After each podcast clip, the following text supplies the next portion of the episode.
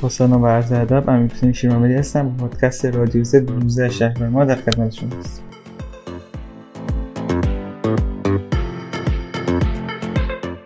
مدتی پیش بازی Microsoft Flight Simulator منتشر شد و عملکرد خیره کننده کسب داد تونست نظر gamer ها و منتقدا رو به خود جلب کنه. حال این عنوان که برای رایانه شخصی منتشر شده قرار برای کنسول Xbox One هم عرضه بشه. همین دلیل سازنده اعلام کردن که بازی همونقدر که روی PC خوب بوده روی کنسول هم همانند همون فوق العاده عمل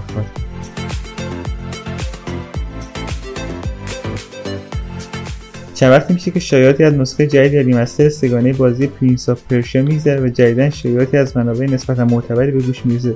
که انگار قرار نیست نسخه بعد یا ریمستر سگانه برای نینتندو منتشر شد با این حال باید تا کنفرانس پنجشنبه یوسف صبر کنیم تا از اصل ماجرا خبردار شیم.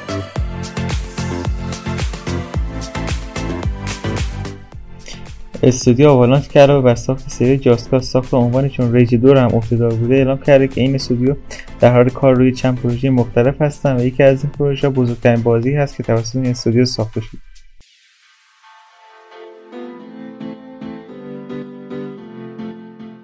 درستیش بود که کاربران متوجه باگ عجیب در بارزون شده بودن که وقتی با استفاده از وسیله نقلیه به بیرون از محدوده مشخص شده مپ بازی می‌رفتیم سرور بازی داون می‌شد و تمام پلیرها به لابی برمیگشتن که تیم سازنده این عنوان وسیله نقلیه رو برای رفع این مشکل در بازی غیر فعال کرد.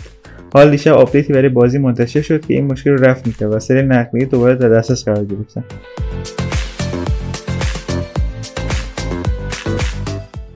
خیلی ممنون که ما همراه بودید. ما در شبکه های اجتماعی دنبال